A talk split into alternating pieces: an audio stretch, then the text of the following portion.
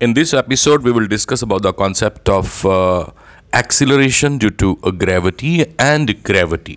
तो पहले तो ये देखते हैं कि ग्रेविटी से हमारा क्या मतलब है हमें मालूम है कि हमने न्यूटन्स लॉ ऑफ़ ग्रेविटेशन में पढ़ा था कि इस यूनिवर्स में हर बॉडी दूसरी बॉडी को अपनी ओर अट्रैक्ट करती है अगर एक बॉडी को हम रेफरेंस बॉडी मान लें मान लीजिए हमने एक बॉडी अर्थ ली और इसको रेफरेंस बॉडी ले लिया तो फोर्स जिसके द्वारा रेफरेंस बॉडी जो कि यूजुअली हम अर्थ लेते हैं, किसी दूसरी बॉडी को अपने सेंटर की और अट्रैक्ट करती है, उस फोर्स को हम फोर्स ऑफ़ ग्रेविटी कहते हैं force of gravity of reference body और ये जो फिनोमेनन है, इसे हम ग्रेविटी का नाम देते हैं। तो हमने क्या किया?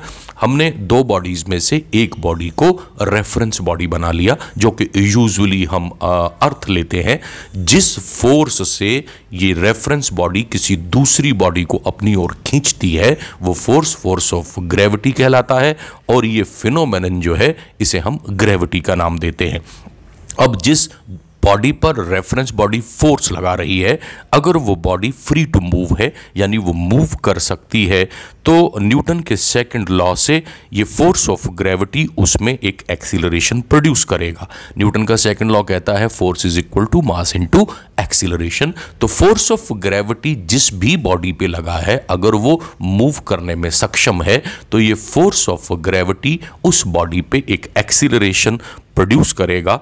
ये एक्सीलरेशन जो किसी बॉडी में प्रोड्यूस हुआ है फोर्स ऑफ़ ग्रेविटी के कारण। किसके फोर्स ऑफ़ ग्रेविटी के कारण? रेफरेंस बॉडी जो कि यूजुअली अर्थ ली जाती है, उसे हम एक्सीलरेशन ड्यू टू ग्रेविटी कहते हैं और स्मॉल जी से इसे रिप्रेजेंट करते हैं। तो हम ये कह सकते हैं कि acceleration produced in a body by the force of gravity of reference body is called acceleration due to gravity and is generally represented by small g कुछ इंपॉर्टेंट चीज़ें जो ग्रेविटी के कारण जो एक्सीलरेशन प्रोड्यूस हुआ है, यानी एक्सीलरेशन ड्यू टू ग्रेविटी से संबंधित वो ये हैं, पहली बात।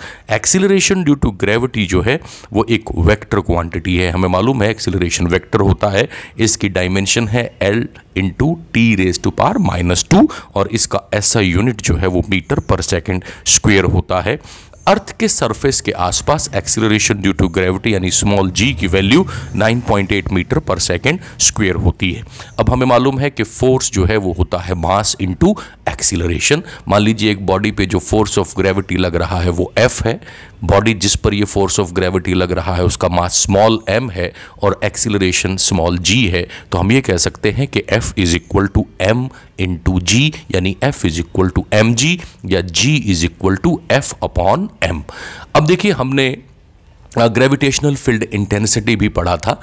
अगर हम ग्रेविटेशनल फ़ील्ड इंटेंसिटी के मैथमेटिकल फार्मूला को देखें तो जिसको हमने रिप्रेजेंट किया था आई से, वो हमारे पास आया था कि I is also equal to F upon g तो हम ये कह सकते हैं कि स्मॉल जी जो है, वो एफ़ अपॉन एम आया और आई जो है, वो भी एफ़ अपॉन स्मॉल एम आया। सॉरी पहले मैंने एफ़ अपॉन जी गलती से बोल दिया। This is basically F upon m I जो है, वो एफ़ अपॉन एम के बराबर होता है। तो कहने की बात ये कि आई भी एफ़ अपॉन एम के बराबर है और स्मॉल जी भी एफ़ अपॉन एम के बराबर है तो हम ये कह सकते हैं कि acceleration due to gravity and gravitational potential at a point are equal in magnitude and direction तो किसी भी पॉइंट पे जो एक्सिलरेशन ड्यू टू ग्रेविटी है या ग्रेविटेशनल इंटेंसिटी है, वो मैग्नीट्यूड वाइज और डायरेक्शन वाइज सेम होते हैं। लेकिन एक बात का आप ध्यान रखिएगा कि ये दोनों ही अलग अलग फ़िज़िकल क्वांटिटीज़ हैं, जहाँ पर अगर हम ग्रेविटेशनल फ़ील्ड इंटेंसिटी की बात करें तो ये है force per unit mass force per unit mass ये फोर्स है आई और एक्सेलरेशन तो एक्सेलरेशन होता ही है। अब मान लेते हैं कि रेफरेंस बॉडी जो हमने ली थी, जो कि यूजुअली हम अर्थ लेते हैं, उसका मास कैपिटल एम है और उसका रेडियस आर है, और एक बॉडी जिसका मास स्मॉल एम है, हमने इस रेफरेंस बॉडी के सरफेस पे रख दी।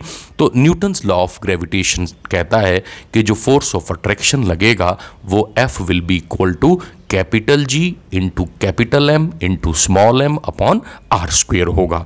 अब एक्सिलरेशन ड्यू टू ग्रेविटी अगर बॉडी पे स्मॉल जी लगा है तो ये फोर्स जो अट्रैक्टिव है force of attraction due to gravity वो F will also be equal to m g तो न्यूटन्स लॉ ऑफ़ ग्रेविटेशन से अगर फोर्स देखेंगे तो एफ़ आएगा किसके बराबर? Capital G into capital M into small m upon r square और अगर हम ग्रेविटी के कॉन्सेप्ट को ध्यान में रख के फोर्स की बात करें तो फोर्स की वैल्यू आएगी एम जी ये दोनों फोर्स सेम है। तो इसका मतलब capital G into m capital M into small m upon r square must be equal to small m into g तो यहाँ से हमारे पास जी का मैथमेटिकल फॉर्मूला आता है। Small m left hand side में भी है small m right hand side में भी है। दोनों एक दूसरे को कैंसिल कर देंगे। तो स्मॉल जी की जो वैल्यू आएगी, वो आएगी capital G into capital M upon r square ये रिलेशनशिप है स्मॉल जी और कैपिटल जी के बीच में और ये दिखाता है कि जी जो है स्मॉल वो डिपेंड करता है रेफरेंस बॉडी पे क्योंकि कैपिटल जी तो यूनिवर्सल ग्रेविटेशनल कांस्टेंट है तो स्मॉल जी की वैल्यू रेफरेंस बॉडी पे डिपेंड करती है और रेफरेंस बॉडी पर भी किस चीज़ पर? तो capital M upon r square पर डिपेंड करती है। कैपिटल ये स्मॉल जी जो है ये बॉडी के आ, क्या कहते हैं, मास, क्योंकि बॉडी का मास स्मॉल एम से रिप्रेजेंट किया और स्मॉल जी के फार्मूला में स्मॉल एम नहीं है। तो एक्सिलरेशन ड्यू टू ग्रेविटी जो है, वो किसी बॉडी के मास शेप और साइज़ पर डिपेंड नहीं करता है फॉलिंग बॉडी के।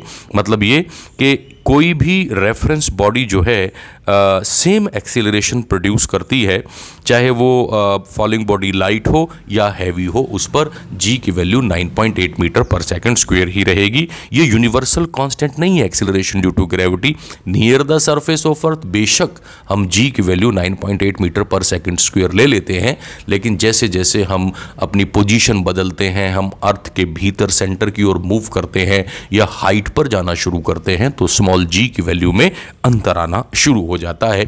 अब हम ये देखेंगे कि स्मॉल जी की वैल्यू में वेरिएशन कैसे आता है।